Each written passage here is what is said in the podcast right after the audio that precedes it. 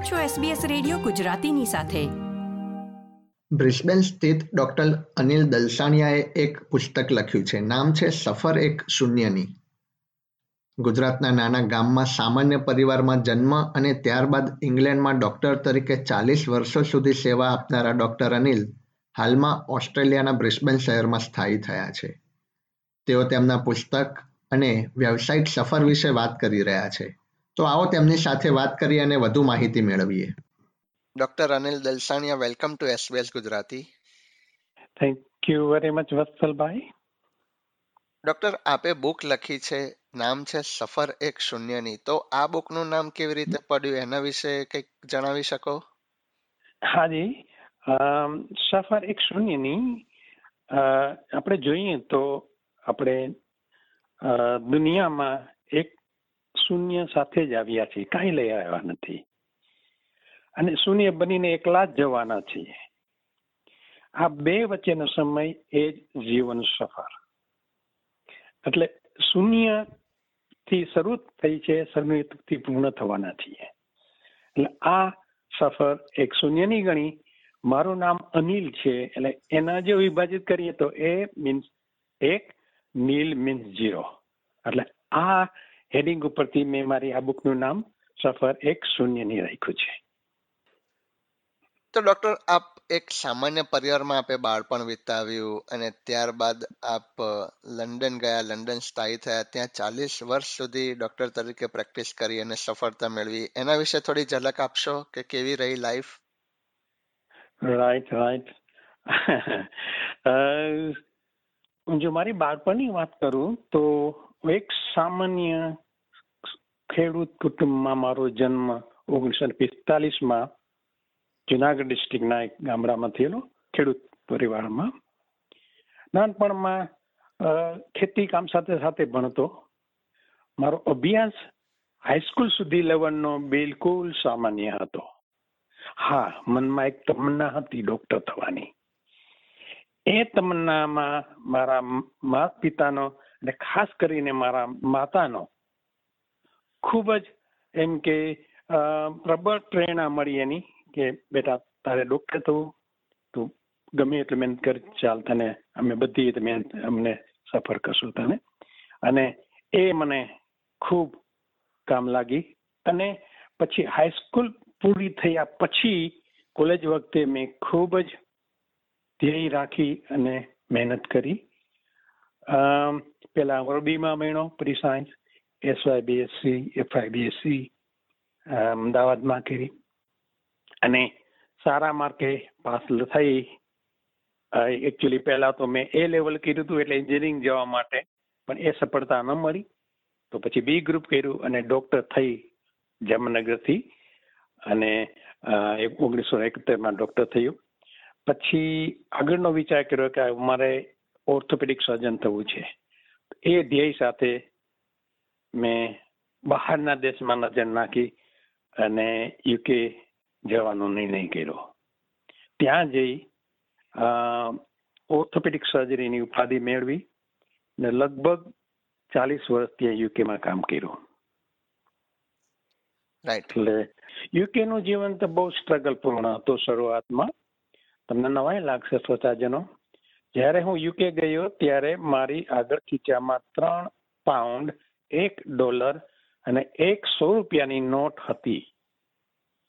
એરપોર્ટમાંથી મારી બેગ લીધી ત્યારે મેં બે પાઉન્ડ પચાસ પેન્ટનો સર્વિસ ચાર્જ આપ્યો. એટલે વૈધા મારા ખીચામાં પચાસ સેન્ટ પચાસ પેન્સ યુકેમાં કહીએ આપણે. એક ડોલર અને એકસો રૂપિયાની નોટ. પરંતુ મારી જિંદગીમાં એવા ઘણા પ્રસંગો આવ્યા છે કે કોઈ ને કોઈ સ્વરૂપે ઈશ્વરે મને મદદ કરી છે. સ્ટ્રગલમાં એમ કે જોબમાં શરૂઆતમાં હું તો ગુજરાતમાં ભણ્યો છું. જામનગરમાં મેડિકલ કહ્યું હા અમારું ભણતર ઇંગ્લિશમાં પણ દર્દીઓ સાથે બધા સાથે વાતચીત ગુજરાતીમાં. એટલે અમારું ઇંગ્લિશ પણ ઘણું નબળું. ત્યાં જઈને ઇંગ્લિશમાં પણ ઘણી બધી મુશ્કેલીઓ પડેલી પણ ત્યાં શરૂઆતથી એમ કે સપોર્ટ મળતા બધું યોગ્ય બની ગયું. અને at last I became an orthopedic surgeon and worked there. તો ડોક્ટર આપે કહ્યું કે આપ ખિસ્સામાં માત્ર પચાસ પેન્સ લઈને જ વિદેશની ધરતી પર જીવનની શરૂઆત કરી હતી. તો લંડનની લાઈફ કેવી હતી? તમે ગુજરાતના નાના ગામડામાંથી આવ્યા હતા, તો પહેલી નોકરી મેળવવામાં કેવી મુશ્કેલીઓનો સામનો કરવો પડ્યો હતો? હવે અસલભાઈ, વાત એવી હતી કે એ વખતે એક્ઝામ સિવાય પણ લંડનની અંદર એટેચમેન્ટ મળતું. એટેચમેન્ટ એટલે શું? તમારા તમારું એસેસમેન્ટ થાય કે યુ આર કેપેબલ ટુ ઇંગ્લિશમાં અને મેડિકલ વર્કમાં કેપેબલ છો કે ના એ રીતે મને ઇન્ડિયાથી જ જોબ મળી ગયેલી. એટલે નક્કી તો હતું જ કે આ હોસ્પિટલમાં મારી જોબ છે. એટલે એક સદભાગ્ય કે ઘણાને મળતા ઘણી વાર લાગી મને બહુ ટૂંક સમયમાં જ મળી ગયેલી. અને એ જ હોસ્પિટલમાં મારો એક મિત્ર મારી પહેલા જ બે અઠવાડિયા પહેલા ડોક્ટર કંટેસરિયા ગયેલા ત્યાં. એ જ હોસ્પિટલમાં એની જોબ એની પાછળ મારી જોબ હતી. એટલે એક મહિનાનું એસેસમેન્ટ હોય ને પછી તમારું એસેસમેન્ટનું રિઝલ્ટ પ્રમાણે પછી તમે વેરિયસ હોસ્પિટલમાં જોબ એપ્લાય કરી શકો. એટલે મારે જોબની કોઈ સ્ટ્રગલ એ રીતે નહોતી રહી શરૂઆત, શરૂઆતમાં. એટલે એક મહિનાનું એસેસમેન્ટ પૂરું થયા પછી જોબની ટ્રબલ થાય. એટલે પછી શરૂઆતમાં નાની મોટી લોકમ જોબ કરવાની, એટલે શું કે હોસ્પિટલમાં કોઈ ડૉક્ટર રજા ઉપર જાય, અચાનક સિક થાય તો લોકો એજન્સી તો બોલાવે એજન્સી થ્રુ કે ભાઈ તમે કોઈ ડોક્ટરને મોકલો. એટલે એ રીતે મેં શરૂઆતમાં બે ચાર જોબ કરી. અને પછી રેગ્યુલર જોબ મને એક વર્ષની ઈસ્ટ લંડન હોસ્પિટલ ઈસ્ટ લંડનમાં એક પ્લાસ્ટો હોસ્પિટલ છે ત્યાં મળી. એટલે એ જોબ મારે કરવી જ પડી હતી કે કારણ કે નહીંતર મને ફૂલ રજીસ્ટ્રેશન ના મળે. શરૂઆતમાં જ મને કોઈ પણને લ- એમ કે લિમિટેડ રજીસ્ટ્રેશન હોય. અને એ જોબ પૂરી કર્યા પછી મને ફૂલ રજીસ્ટ્રેશન મળ્યું અને પછી મેં મારી લાઈફ સર્જરી તરફ મેં વાળી રાઈટ એટલે એટલે- કોઈ ઓડ જોબ કરવી નથી પડી તમને તમારા ફિલ્ડમાં જ જોબ બિલકુલ તક મળી હતી. ધેટ્સ રાઈટ બિલકુલ ના લકી તો એ દ્રષ્ટિએ. યા તો ડોક્ટર ત્યાંની યુકે ની લાઈફ શરૂઆતની લાઈફ કેવી રહી હતી તમારી? એના વિશે થોડુંક જણાવી શકો? એના શરૂઆતની લાઈફમાં તો પહેલેથી વાત કરું તો મારું એજ્યુકેશન તો તમે ઇન્ડિયામાં જ હતું એમબીબીએસ સુધીનું. એટલે ગુજરાતીમાં જ બધું કન્વર્ઝેશન સિવાય કે અમારું એજ્યુકેશન સ્ટડી વાઇઝ ઇંગ્લિશમાં જ. ડૉક્ટર સાથે કન્સલ્ટન્ટ સાથે એક્ઝામિન સાથે વાત કરવી ઇંગ્લિશમાં જ. પણ પેશન્ટ સાથે ગુજરાતીમાં. બહાર બધે ગુજરાતીમાં. એટલે આપણું ગુજુ ઇંગ્લિશ. એટલે એક એક પહેલી ટ્રબલ એ. અને એ ટેબલ પછી જોબની તો બહુ ખાસ ટેબલ નહોતી રહી. એક મને એક વર્ષની જોબ લાસ્ટ હોસ્પિટલમાં મળ્યા પછી, એક પછી એ જોબ મને મળતી જ રહી હતી. લકી હતો એ દ્રષ્ટિએ. અને મારી બુકમાં ઘણું બધું મેન્શન કરેલું છે કે આ વસ્તુ ઈશ્વર નિર્ધારિત જ છે. હિથ્રો એરપોર્ટ પર ઉતરો ત્યારે મારી આગળ ત્રણ પાઉન્ડ એક ડોલર અને એકસો રૂપિયાની નોટ હતી. પણ મારી બેગ લેવા કલે ગયો એરપોર્ટ ઉપર. અ, આમ કાર્ગોમાં મેં બેગ બુક કરી હતી તો ત્યાં અઢી પાઉન્ડમાં એ સર્વિસ ચાર્જ દીધો. એટલે ખીચામાં તમે કીધું પ્રમાણે પચાસ પેન્સ એકસો રૂપિયાની નોટ અને એક અમેરિકન ડોલર ઇન્ડિયામાંથી એરપોર્ટ ઉપરથી મને સો રૂપિયાનું એક્સચેન્જ મળ્યું હતું. એટલું જ હતું. પણ બોમ્બેમાં મને અમારા એક પટેલ ભાઈ મળી ગયેલા અમારા પટેલ સમાજમાં સેન્ટ્રલ સ્ટેશનની બાજુમાં જ હતું. એટલે ત્યાં મને એક મળી ગયા ભાઈ. એ આખી વાત બહુ લાંબી છે, પણ એની ટૂંકમાં કહું તો એ ભાઈ મને એનું કાર્ડ દીધું. એ- એ ભાઈ યુગાન્ડાથી ત્યાં કેન્યાથી લંડનમાં પોતાની શોપ હતી, ચાર ભાઈઓ હતા. અને ઘણી મોટી સારી શોપ ચાલતી હતી. એ ત્યાં મળ્યા, એને મને એનું કાર્ડ દીધું કે ભાઈ તમારા કોઈ સગા વાળા મારે કોઈ છે નહીં. એટલે કે તમારું કાર્ડ તમારે ગમે ત્યારે જરૂર પડે ત્યારે મને ફોન કરજો. આઈ ડુ માય બેસ્ટ હવે આ વસ્તુ ઈ ભાઈ મળ્યા એક એક ખબર નહીં, ઈશ્વરે કોઈ મોકલ્યા છે? ઈશ્વરની પ્રેરણા હશે કે ભાઈ તમારે એક બાજુ બેને સંબંધ મળવાનો છે. અને અમારા બંનેનો પછી આખા ફેમિલી સાથે સંબંધ લાઈફ ટાઈમનો બની ગયેલો. એ જ રીતે પેલો શનિવારને દિવસે લંડન મિત્રો બપોરના જમવાનું એક મારી સાથે માજી હતા, એમના દેરને ત્યાં, એ ખોજા માર્યા હતી નાના.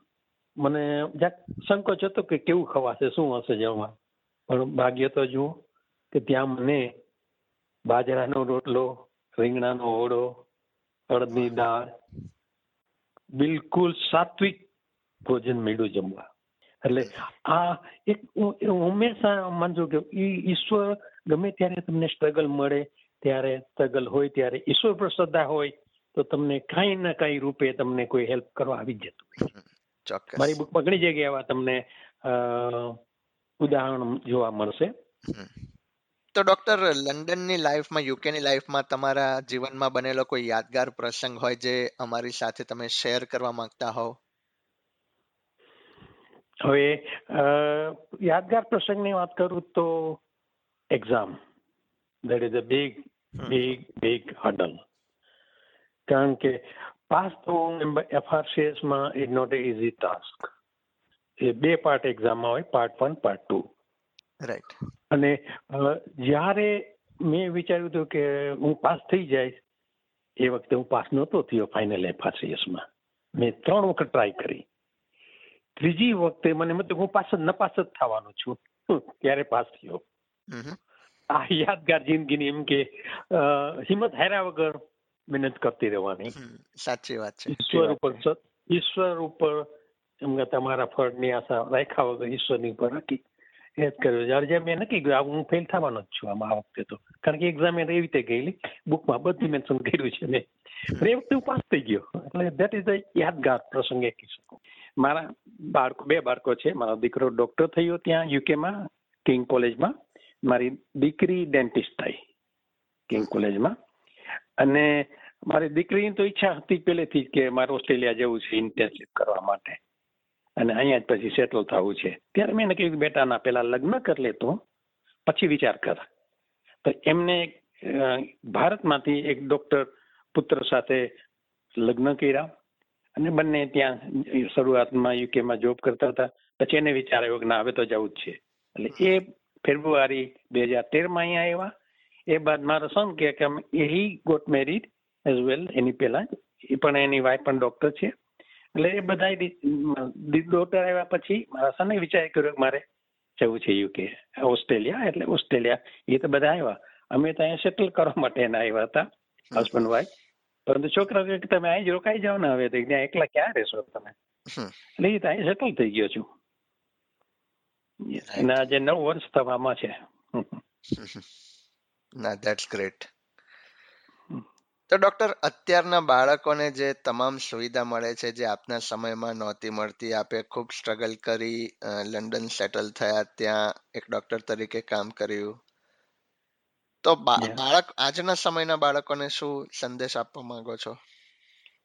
મારે ખાસ સંદેશ તો મારી એકચ્યુઅલી મારા બુક લખવાનો મેઇન હેતુ તો ત્રણ છે. કે મારી પૌત્રી અત્યારે બારમા ધોરણમાં છે અહીંયા અને એક્ઝામ આપી રહી છે એની અત્યારે એક્ઝામ ચાલે છે. અને બીજો ધ્યેય હતો કે આજકાલ બાળકો સ્કૂલ કોલેજમાં ભણતા હોય અને બધી સુવિધાઓ છતાં પરંતુ એને પૂરતું માર્ગદર્શન નહીં મળતું હોય ઘરમાં. પોસિબલ છે કે, અને પછી પોતે એક જાતના એમ કે એને ધ્યેય પ્રાપ્તિ માટે કોઈ ધ્યેય ન રાખેલો હોય. એટલે એ બાળકોને મારી ખાસ સલાહ છે કે તમે જે પરિસ્થિતિમાં હો તમે એમાંથી એને તમે એક સીડી બનાવી મનમાં ઉચ્ચ ધ્યેય રાખી તમારામાં બનતી મહેનત કરજો ધ્યેય પ્રાપ્તિ માટે. કદાચમાં સફળતા ન પણ મળે તો નિરાશ નાસી પાસ ન થતા. તો ડોક્ટર આપની જે બુક છે સફર એક શૂન્યની આપે ઘણી બધી વાત. કરી. હજી અમારે તેના વિશે જાણવું છે. કે બુકમાં એવું શું છે? કેવી રીતે બુક દ્વારા તમે એક મેસેજ આપી રહ્યા છો? રાઈટ આમાં ચોખ્ખું ઉદાહરણ ઉદાહરણ મારું મેં આપેલું નથી. પરંતુ મારા પ્રસંગો જિંદગીમાં જે જે વર્ણવ્યા છે એ ઉપરથી હું વાચક મિત્રોને કહીશ કે એમાંથી તમે જે સારાંશ છે એ તમે લેજો તમે સમજજો તમારા બાળકોને કહેજો. અને આ બુકનો અત્યારે જે વેચાણ થાય છે એ બધું ચેરિટીમાં જવાનું છે. એમાં એક પણ પૈસો કોઈના ખીચામાં જવાનો નથી. અને લાસ્ટલી આ બુક કોઇન્સિડન્ટલી અમારા લગ્ન જીવનની પચાસમી વર્ષગાંઠ નિમિત્તે બાવીસ મેના રોજ બહાર પાડી છે. અને અંતે એસબીએસ રેડિયોના ગુજરાતી કાર્યક્રમ કરતા આપ સૌનો હૃદયપૂર્વક આભાર માનું છું.